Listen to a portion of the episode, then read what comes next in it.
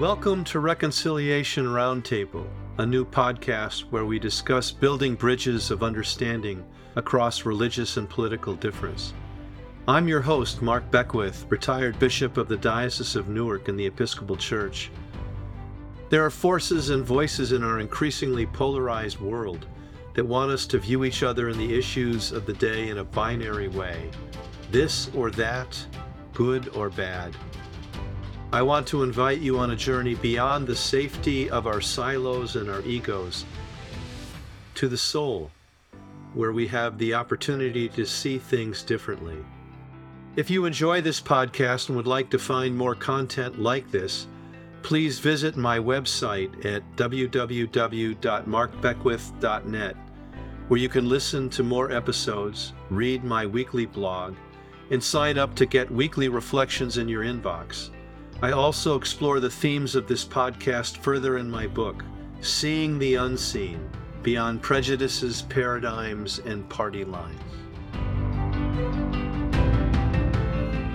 And with me today is John R. Wood Jr., who is the ambassador for Braver Angels. And John and I have been working together for a couple of years now. We've gotten to know each other, and he has graciously accepted the invitation to be part of this podcast. His commitment to reconciliation and depolarization is becoming more and more widely known. John ran for Congress in 2014 against Maxine Waters, who was a longstanding and powerful incumbent, and he received a greater percentage of the vote than any other opponent she had. Former vice chair of the Republican Party in Los Angeles, a writer and a musician.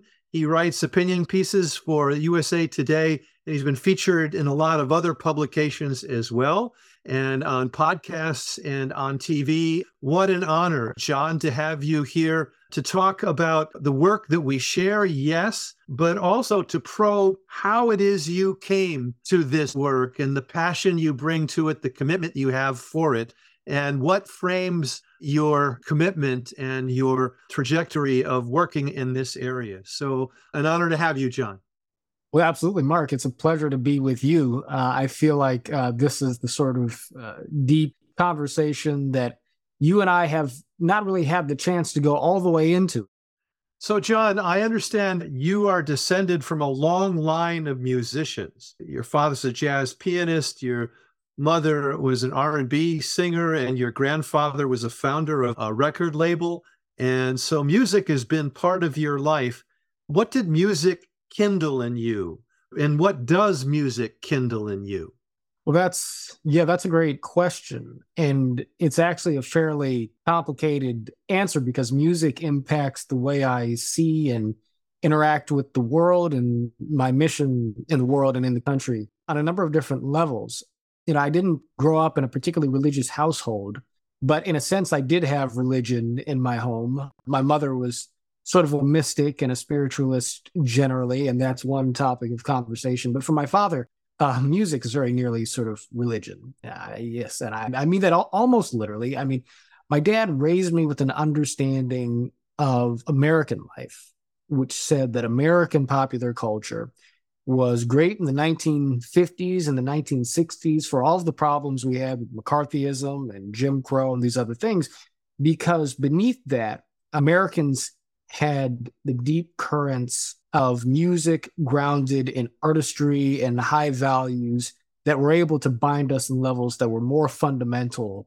even than politics and more powerful than the problems that we faced. And so for all the things that were going on in American life, you know, Americans had Duke Ellington in common. We had Frank Sinatra. We had Sam Cooke. We had Patsy Cline.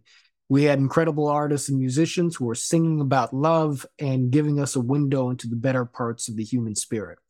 And so there's a way in which I was raised with an appreciation of the social value uh, of music as something that can help bind us together in a deeper connection to one another.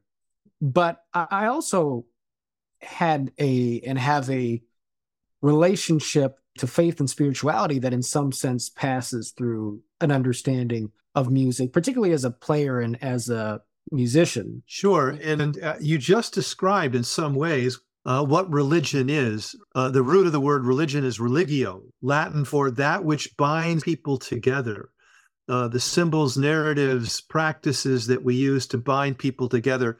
Yes, we do know that there are a lot of religious practices that pull people apart. But what I'm hearing you say is that music was the vehicle that you felt brought people together, brought you to yourself. Is that a, a fair way of describing it? Well, yeah, I think that that is a fair way of encapsulating it. And so, you know, the second part of that, so there's kind of the social value of mm-hmm. music is something that brings people together en masse. But then I think it also it greatly impacted my own personality and the way I sort of understood how we ought to be communicating with and ministering to each other in life, simply because music is something that has power in the way it makes us feel, the way it impacts our mood and our ability to relate to each other and, and the world around us.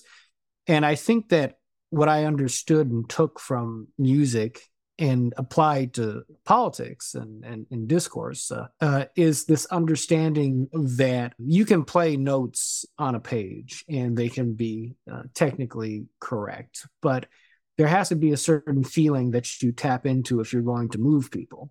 I can have a technical argument that maybe reflects something that's true about an issue. But if I'm not actually speaking to somebody's heart and their deeper concerns, if I'm not speaking in a way that invites connection, if there's not some musicality and the way I communicate, right, that opens the window for us to truly see and relate to each other, then for everything I say that may or may not be technically or materially true, I'm not establishing a bond, you know. There's something that's transcendent about music. And that sort of helped me to get a bit of a frame on what the Holy Spirit is in a way.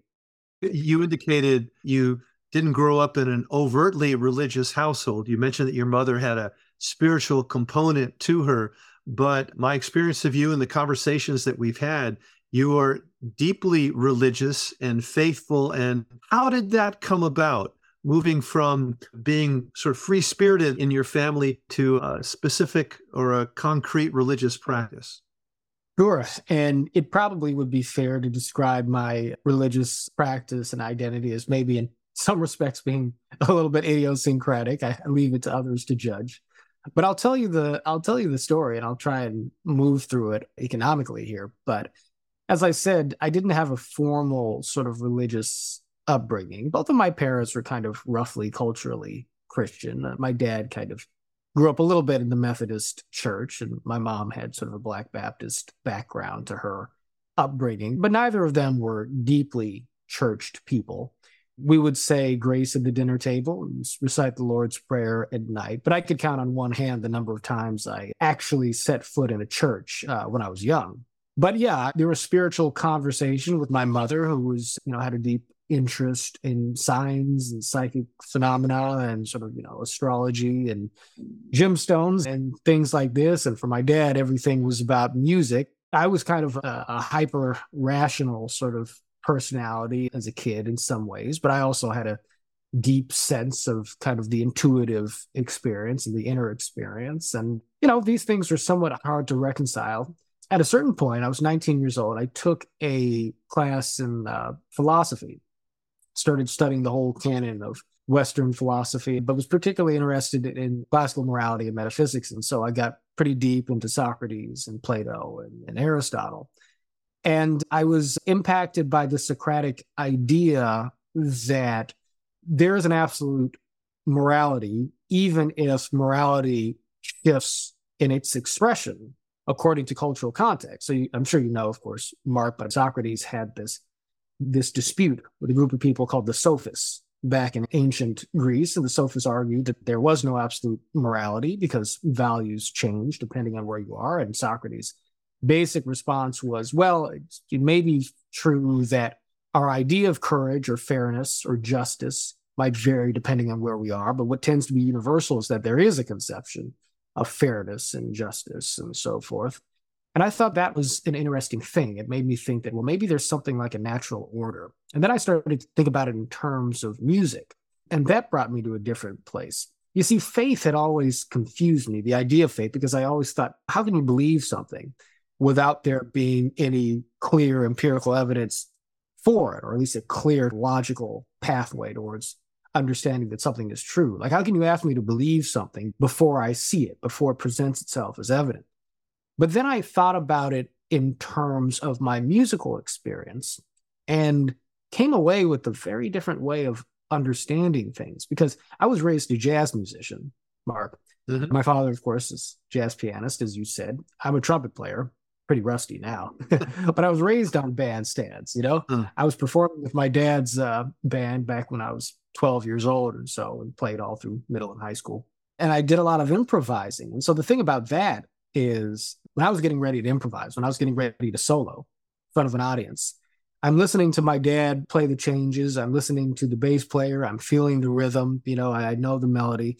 And before it's my turn to to play, I'm thinking and feeling within myself, what do I want to play? And I'm not sort of rationally calculating out a linear sort of sequence of notes. I'm feeling emotionally both what moves me inside of me and what do I intuitively feel is going to move the people around me? What's going to move the people in the audience?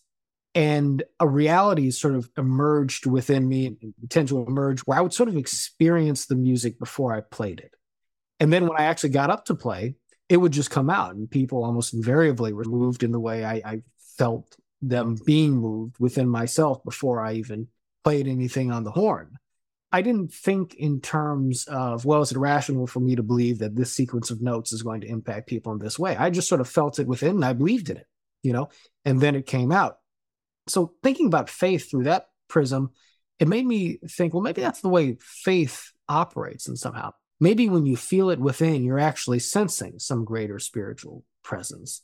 And that's what that actually is. And so, you know, I, had a lot, of, lot of study and reflection. You know, I, I thought about this idea, you know, does music suggest that there's a greater natural order to things? And I thought about it, sort of thinking about Socrates and all of that. And I said, you know, uh, people have different tastes in music. And you might say that means that musical experience itself is random. But if you are listening to the Moonlight Sonata, you may or may not prefer it. Classical music may or may not be your thing. But when you hear it, it's going to invariably produce sort of a calm and reflective feeling in you. It's going to produce a certain sort of feeling of introspection. That's just the nature of that composition. And that's whether you like it or not, invariably different from the effect that's going to take place in you if you're listening to heavy metal or bumping your head to like Limp Bizkit. If you're listening to that, you're going to feel adrenaline. You're going to feel, you know, you're going to feel like this kind of energy. John, I have the sense that the life of the mind and the life of the heart were coming together as you're preparing to play music, as you're playing music, as you're experiencing music, mm-hmm. that some energy was emerging in you. I would call that the Holy Spirit, but I don't know what you would call it, but something that was generative for you and for others. Mm. Is that? Well, yeah, that's kind of the way I began to understand it retrospectively. Mm-hmm. And so the way that story continues is that I suddenly embraced meditation. I sort of gave myself permission to internally imagine and believe in this universal spirit of a creator.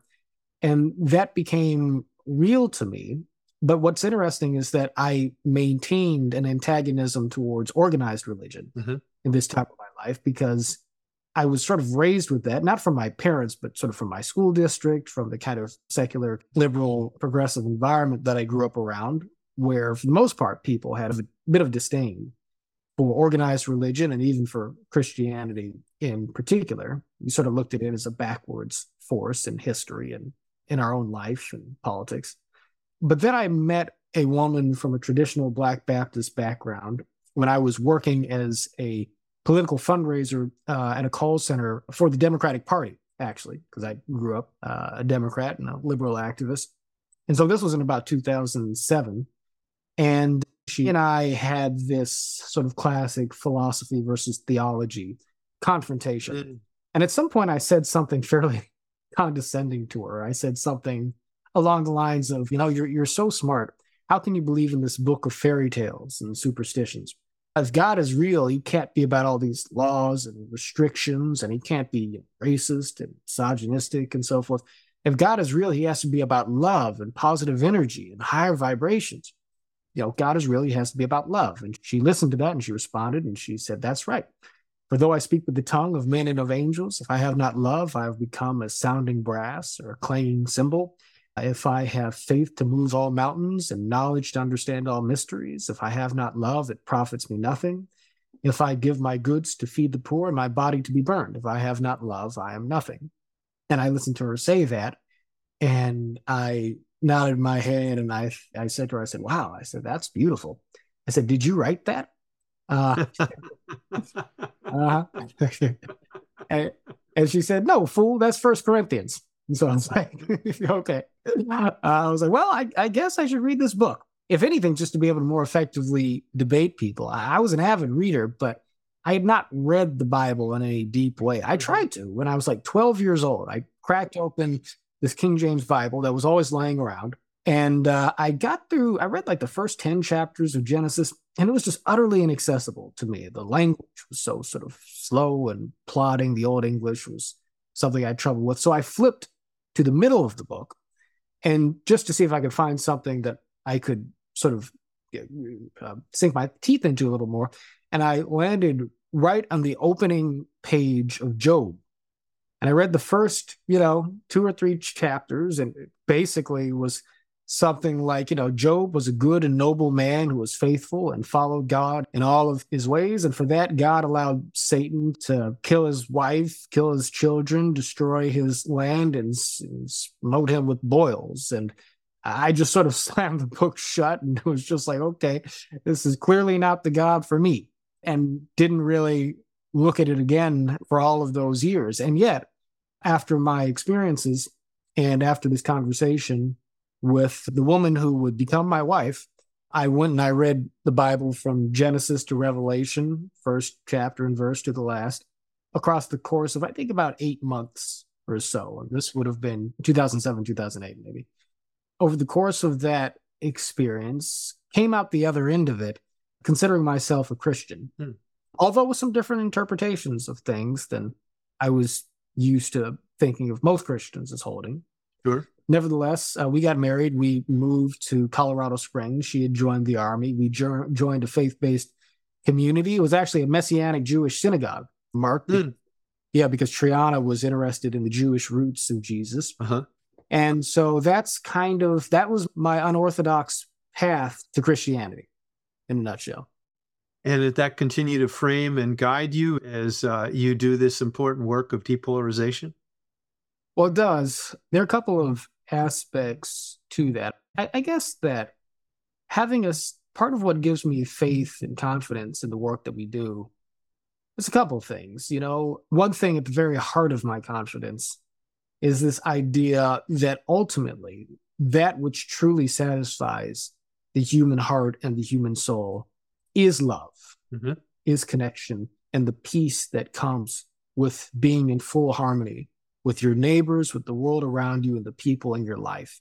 And you can only really get to that, I think, through a path of understanding, through a path of empathy, now, truth and justice are, are also important things, but part of what a Christian understanding of the world reveals to me is the fact that we're all naturally flawed and fallen. We all have to be redeemed because we are all imperfect and, and bitterly so. And so we all have not just room for improvement, but an imperative mm-hmm. to sort of improve in some sense. Because even if you're just looking at it from an evolutionary context, I mean, we tend to be selfish. We tend to be concerned with our own appetites, our own lusts, our own self interest. But that's just one part of the human soul. That's just one part of the human being. There's this other part of us that's available, you know, to seeking the good of others. Mm-hmm. And, and that's what needs to be cultivated. I think that there's actually a natural momentum towards that sort of goodness and connection that I think we are just trying to focus on somewhat explicitly, regardless of the particular tradition we are coming at it from uh, in the work of braver angels. And so I believe that human nature is ultimately available to and wanting to move towards the beloved community, to move towards, you know, the kingdom of God in in, in essence. And, and and I do think that I guess in my own work, I do pursue it against the backdrop of this sort of greater horizon of the coming of God's kingdom, the mm-hmm. fulfillment of that. And, and and what is that? What does that mean? I mean, there are different ways to look at it. I, I don't necessarily mean that I'm going to see Elijah coming back down on the fiery chariot or or, or Christ mm-hmm. rising at least, you know, in in my lifetime. And and what all that means is a conversation that could take us a long time. But in a general sense, I do believe that we have sort of a shared collective, often subconscious understanding of the fact that a greater and nobler agape experience of shared human life is something that is emergent in the greater human story. And I think it does express itself iteratively. I think we see it in the triumphs of the civil rights movement. I, I think that we see it in the progress towards greater shared rights that have come through the liberal tradition and the democratic tradition. I think that we see it in the rise of the Christian church to, do, to the degree to which that rise has also brought with it a greater human dignity and shared communal experience than may have been the case in ancient Rome and mm-hmm. Different parts of human history. I don't think it's just one thing, but I think that there's this greater story which many individual human stories feed into, where we are progressing towards holiness, we are progressing towards righteousness, we are progressing towards Christliness, um, Christlikeness, and the kingdom of God. You know, and so I, I have this confidence that derives from that. And Braver Angels is uh, committed to depolarization. Uh, in the Christian world, uh, we could describe that as reconciliation. And Braver Angels is largely about bringing red and blue leaning people uh, not to pull one side to the other, but to find common ground, to be reconciled to one another. How mm-hmm. does that live out for you? What's the energy that moves you toward being so committed to reconciliation? So, in the way I grew up, I often talk about the fact that I'm sort of the product of a multicultural and biracial family and household and bipartisan pair of parents and other relatives. My mother is a liberal black Democrat from inner city LA. My father's a conservative white Republican from Tennessee originally. My dad's older than my mom. He's baby boomer. My mom sort of, I think, early early Gen X. Well, dad was born in 1950. Mom was born in 1963. Dad came from great wealth. You know, mom came from a more modest background. And I think I, I, grew up seeing the fact that people from starkly different cultural uh, origins could oftentimes have a very difficult time understanding and empathizing with each yeah. other. And sometimes they would feel that their perspectives and, and, and, values were more or less just a waste because they didn't line up with their own. Um, but for me, being the product of these different currents in American life, in my own family, I think I was always able to see redeeming value in the perspectives that different family members had and other people in my life who were more or less like them. And so for some folks, Democrats and Republicans are, you know, depending on who you are, are the enemy. Uh, but for me, Democrats and Republicans are essentially just mom and dad in some fundamental sense. Mm-hmm. And I think that the way I grew up, sort of being in the middle of the tension that existed between these different individuals and, and the larger groups that I might identify with. I always acted as something of an interpreter and a translator, but again, with a sort of confidence that the tense difference in our politics is reflective of legitimate and human experiences derived from things that people have been through uh, concealing wisdom that sometimes one side has that the other side doesn't have, that each side ought to be sharing. If we could get to the place of a basic level of trust and enough humility for us to be able to hear each other. So I have a confidence that people on each side, and really there's more than two sides, there's so many sides in American political social life, but I have some confidence that each side has redeeming human value the different sides of our politics have lessons and wisdom that could be of benefit to the larger body politic if we could harness them. And that the goodness that I see in people can see in people, if we just set the stage for that to be clear and evident, and if we can see what's good in one another, regardless of where we agree or disagree, suddenly we can have a greater shared confidence in our ability to understand together, to reason together, and to move forward on the things that matter. And you have just described you were born literally in that tension of difference white father, black mother, conservative father, more progressive mother. And you have continued, it sounds like, positioned yourself in the middle of all that, in that tension. And in my tradition, the Episcopal tradition, which has its roots in the Anglican tradition, we were created in tension 500 years ago. One source of truth was the Catholic Church, the other source of truth was the Protestant Reformation, two competing sources of truth. And when you stand in the middle of two competing or, or different places, that tension can yield something new, something creative, something life giving. And it sounds like that's been the case for you.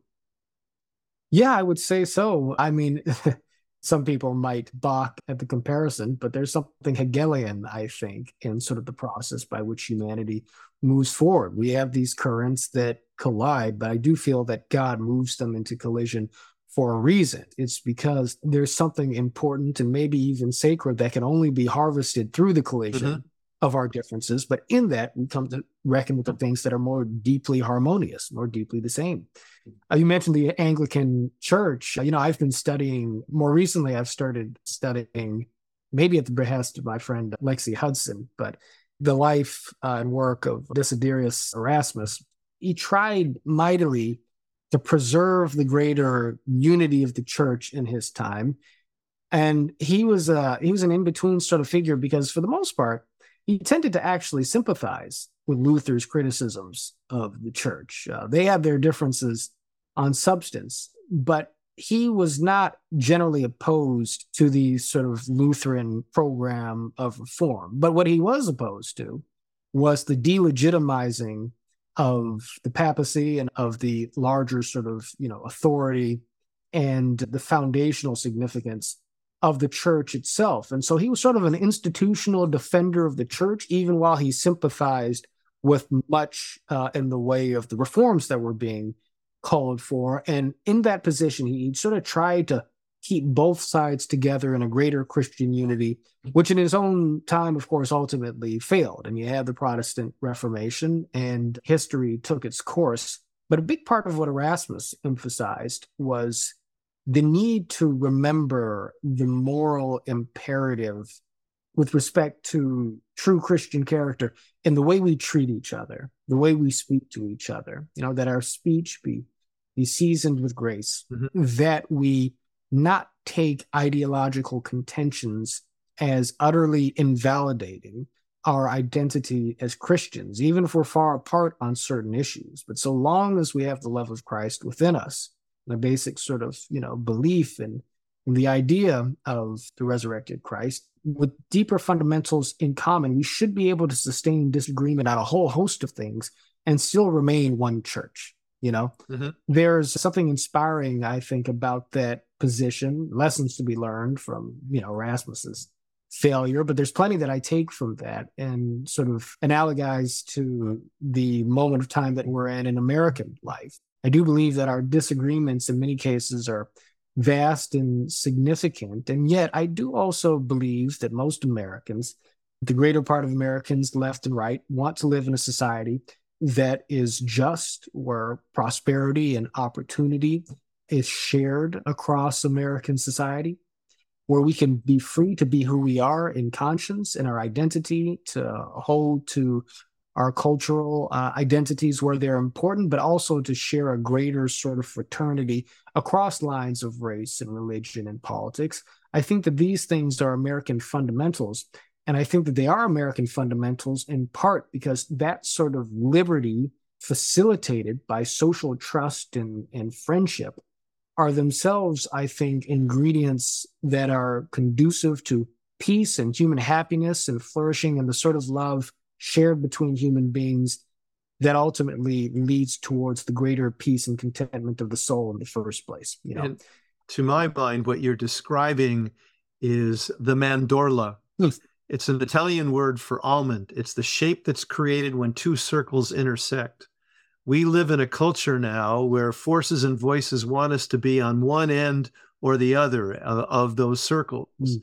The mandorla is this place of intersection. Think Venn diagram mm. of uh, sixth grade math. And in the spiritual life, it's a place where one has to engage in some form of surrender to let go of some of the things that lock us in and shut us down. And it's a place of transformation, a place of openness. And I hear you, and as I know you, someone who is inviting people into that space where flourishing can happen, mm. but it requires a little bit of sacrifice of surrender to be able to be in that place. And I hear that desire in you, and certainly evidence of it in all of our conversations, all that I've read and heard of you. John, what gets in the way? What inhibits you from this really lovely vision of civility, of harmony, of flourishing? Mm-hmm. What gets in the way? Well, you know, the the problems are always right next to the solutions and, and, and, vice versa. I mean, human nature fundamentally is the problem. Now we can talk on the level of bad incentives and you know sure. way our institutions and you know larger uh, social and political structures tend to operate. But you know, on, on the most fundamental level, there's a great deal of fear and confusion that takes hold in human beings when we are confronted with change and, and people who seem to be radically different from ourselves in whatever ways. Now, differences don't always have to be threatening, of course, mm-hmm. but we do, I think, have a bit of a disposition towards seeing them that way. There is simply this reality where we are coming from dramatically different traditions in American life more so now than before. Yeah, you go back in time a bit, Democratic and the Republican parties, you know, tended not to represent such starkly different cultural identities as they do now. You had a lot of more bipartisan cooperation and you know the 50s and the 60s. You had liberal Republicans, conservative Democrats, and so forth. It wasn't necessarily the case that your religious and ethnic identity was so closely coupled with your political affiliation.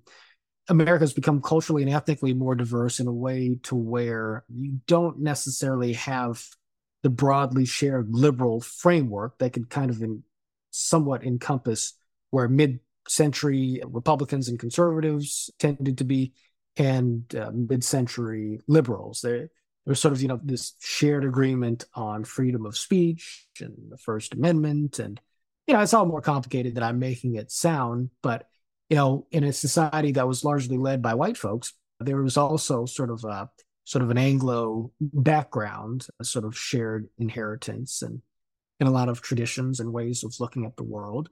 And all of that is somewhat challenged now in an era that is downstream of greater integration, of the winning of civil rights and a status in American society by people of color and certainly African Americans that has seen them more prominently seated in America's institutions, but also bringing with them an understanding of the American experience. I mean, you could take, for example, the 1619 Project, that is very much at odds with the sort of valorizing, idealistic sort of narrative of American exceptionalism or even liberal progress that was more mainstream in our understanding of of history and and our identity not too many years ago. Technology you add that component and our the tensions that are present in our differences become artificially intensified magnified in ways that present really a sort of a new order of challenge. Back in the you know the years that my father would sort of consider to be the glory days you know i mean my dad talks about American popular music and how we had the heavyweight champion in common and so on and so forth. And other people will talk about Walter Cronkite and the three broadcast networks and how that gave us a shared uh, well of information and narrative to pull from. Many conservatives always felt a little bit isolated, even from that consensus. But that's a lot different, though, from the 80s when you get CNN, the 24 hour news network, the rise of Rush Limbaugh, you know, going into the 90s the explosion of cable news, you know, then you get the internet and social media, and now we've got TikTok and all the rest. And so we are artificially divided.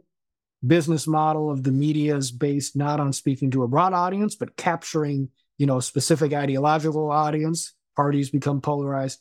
every complicated macro thing grows out of some elemental micro thing, you know? Yeah. Well, it, speaking to that, you were a canvasser for Barack Obama when he ran for president, mm-hmm. and then some years later, you ran as a Republican in the in the congressional district in right. Los Angeles. Can you describe that transition? What was going on inside of you as you moved from one mm. one side to the other? Yeah, I was uh, deeply inspired by Barack Obama. If it wasn't for Obama, I'm not sure I ever would have got back into politics. And so the, the, the story there was that I was a liberal activist in high school. I was, you know, very interested in, in politics, passionate about it. I was really passionate about, you know, Al Gore and 2000. I think I was a freshman in high school, maybe during that race. After 9 11, uh, I gave my first public speech opposing the Iraq war at the Culver City Council mm. meeting where we passed a resolution opposing it. I was, I think, 15 years old, maybe at the time.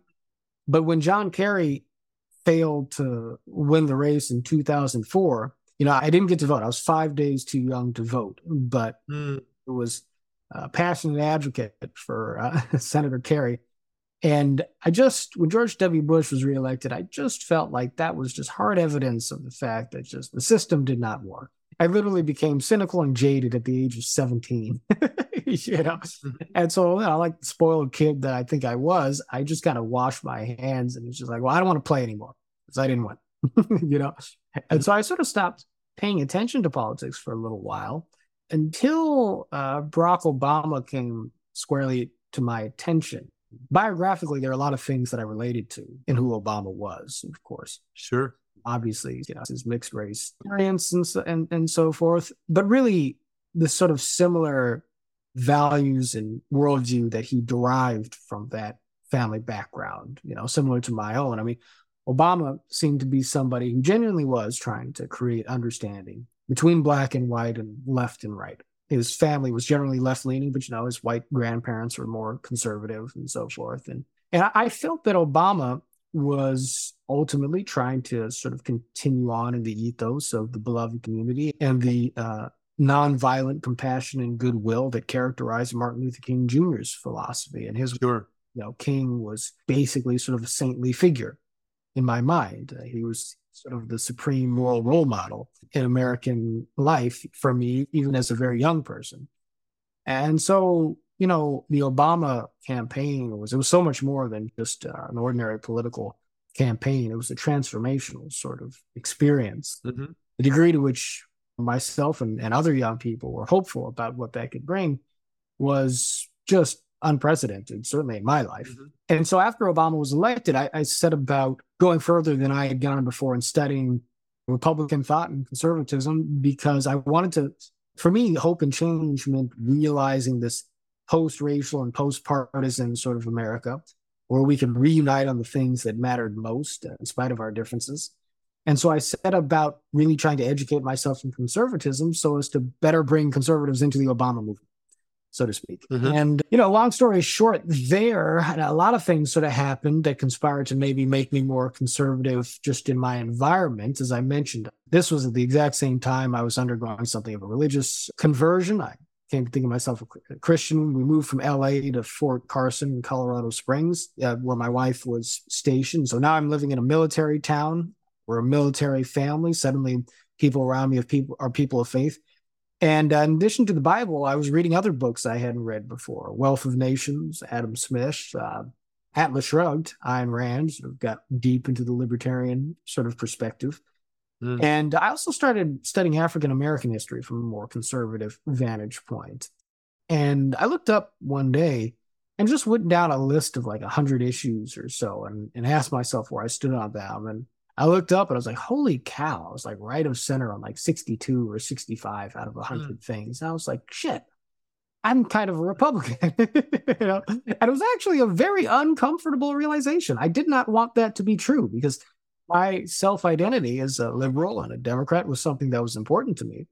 At the same time, I still felt very much committed to my own understanding of what hope and change was really about. I, I, was starting to become a little bit pessimistic about the Obama presidency on a number of levels, but I still loved Barack Obama and admired him you know, uh, continued to root for him. And I also remained very sort of critical and had a bit of a distaste for partisan uh, political talk on cable news and talk radio, and and and I didn't much care for the way talk radio hosts and Fox News hosts tended to talk about politics, even though I was starting to agree more and more with some of their positions, at least.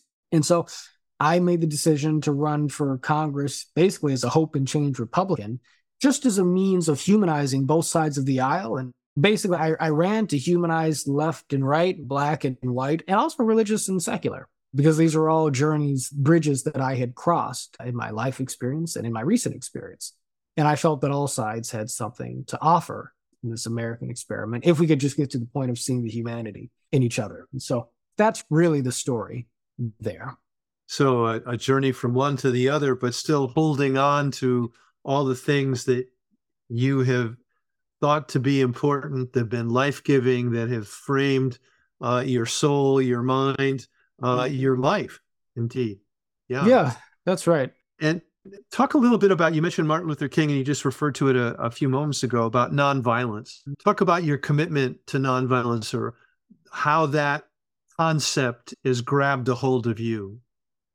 Yeah, thank you. Well, you know, I've had two different chapters, I suppose, in my walk with Dr. King. The first chapter was the King I was presented with as a student in elementary and middle and high schools, this lionized, but somewhat perhaps innocent and superficial and secularized vision of of King as you know this figure who more or less kind of swooped in with a great deal of eloquence and courage and more or less just defeated racism in America. Mm-hmm. And you know we had some sense of King's disposition and ideals, and we knew he was nonviolent. But I don't think that I was given an understanding of what nonviolence philosophically was. I had to sort of get that for myself later in life. And and that wound up tying into other things I was learning in, in scripture and, and elsewhere. The philosophy of nonviolence that King believed in, that he taught, that he modeled in his social activism, but also in his internal being, is one that derives from the conviction that love is a spiritual force that can affect social change. Mm-hmm. And in order to truly practice philosophical nonviolence, it's not actually enough to just be tactically nonviolent. So it's not just a matter of refusing to pick up arms so that you can gain popular sympathy and ultimately win a political and social victory over the opponent, etc. It is literally a matter of holding a deep reserve of goodwill for all human beings, seeing the dignity in all human beings, even for those who disagree with you, even for those who would hate you and oppress you and persecute you you had to actually love those people, and that love had to proceed from a place that was deep within, deeply internal, because that love had to then animate every other aspect uh, of your being, right? It is an incredibly high standard. And it's one that King felt was developed in the methods and teaching of Mahatma Gandhi, but that ultimately proceeded from the spirit of, of Christ and the Gospels. Mm-hmm. And so in the early days, Dr. King referred to not uh, philosophical nonviolence, but merely Christian love in galvanizing his early cohort of followers in, in the Black church. But that way of understanding the world basically gave a further and sort of modern dimension to the application of essentially the comportment and disposition of Christ and those who would seek to be Christ like in the context of our modern sort of liberal society. And certainly our modern 21st century liberal society, I think, still calls for that disposition, still calls for that charity and generosity and willingness to forgive so as to be reconciled, even when we have been wounded and oppressed by, sure. by the folks who oppose us in the past. I'm hearing as you talk about the beloved community and the uh, the element of love really it's an act of the will. We receive it so often in our culture as this tingly feeling, which it can be. But what you're describing and what King demonstrated is this commitment to love everyone, including your enemies, which of course harkens back to Jesus's admonition in the Gospels. Yeah, I'm glad that you said that. You know, I think that the difference between Martin Luther King Jr. and uh, Erasmus, peer of Martin Luther, I think that part of what Erasmus was lacking was that very will that you're identifying. Mm. So King said, King was always you know, as, as, as we do today, I think you and I, I suspect, struggling to get people to understand the fact that love is not mere sentimentality, mm-hmm. not mere emotional bosh, right? But a powerful and assertive force that is willing to straightforwardly stare down evil and speak truth to power, but to do so in a way that does not sacrifice the goodwill that is at the heart of it. I can tell you that you are wrong. I can tell you that you are doing things that are having an evil effect on humanity. And I can tell you I'm going to stand up to you and be a barrier to what it is you're seeking to do, while also saying in full conviction, and by the way, I love you and I want what is best for you. And I am looking forward to the day when you and I can stand together and shake hands as friends. And in the meantime, we're going to go at it in the sphere of public debate and discourse. As you describe that of engaging with somebody i love you is there are there times when that takes an awful lot of work to bring yourself to be able to say that and to feel that? Well yeah that's a great question. I mean it is a difficult thing for people. And yeah there, there are times when it's difficult for me too. It's most difficult for me when i'm not thinking about it you know? If i'm like on social media and i just read something that's annoying or whatnot i'm just like this guy you know and yeah you know if see being in, in fully grounded in your spirit requires conscious kind of awareness on some level. You got to sort of train yourself in it. I think that meditation is important, prayer is important, study is important because if you just go where the water flows, you get defensive, you get agitated, you get angry. So, you know, the practitioners of nonviolent resistance in, in the nonviolent movement, King's movement, spent a lot of time, you know, rehearsing and practicing getting shouted at, getting spit at, you know, getting abused and so forth before they walked into those lunch counters to integrate them because they knew they'd have to keep within their spirit to be able to embody that way of being under moments of duress. But ultimately, I think I tend to snap back to that way of looking at the world just because my identity, that which was forged in me and the way I grew up, always made it to where I could never just easily choose one side or the other. I was always having to see what was good and redeemable in one side and the other because I was always very sensitive to the idea that all of these sides are a part of me, you know. And so I think I was habituated early on to the idea that whatever I am as an individual, I am in some way reflected in every face of humanity that I see. I have some connection to everyone, and everyone in some way is a reflection of me, no matter how, good or bad or beautiful or ugly they may on the surface appear. And so I think I do have something of an instinct towards always trying to find that place of empathy, see that place of good, and to be confident that it's there. Because if it's not there for them, then may be the case that in some respect, there's something that cannot be salvaged in me. But I hope that's not the case. You know, I think that in Christ, we can all be redeemed. Well, I hear your desire uh, that is matched with your commitment and your accomplishments of seeing the face of Christ in someone else. That uh, calls to mind to me Saint Benedict of the seventh century. But you talk about the deep reserve of goodwill. I hear you and see you and know you as a bridge builder. The discipline that you've had developed through music, through your family, through your meditation, through your religious faith, and this wonderful interplay that uh, come across in our conversation today, John, between your acute intelligence and your deep heart. And both of those things sort of come together. And it's been just an honor to have this time with you. And we will cut it off now. But, John, I know you and I are going to keep talking about these things. well, that's right. Because we have a deep commitment uh, and learn from each other of this journey toward reconciliation, toward depolarization, of lifting up the best of who we all are, honoring that, insisting on that and everyone else. John, if uh, people want to find you and what you've written and what your commitments are, where would they go? Well, you can see my pieces at USA Today in the opinion section. I'm an opinion columnist. And so, you know, if you go to USA Today, look up John Wood Jr., you'll find some of my stuff there.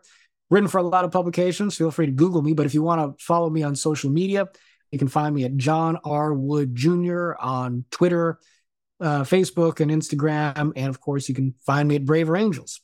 And I should say, you can subscribe to hear me on the Uniting America podcast, Uniting America with John Wood Jr. And you can find that on YouTube and wherever you get your podcasts.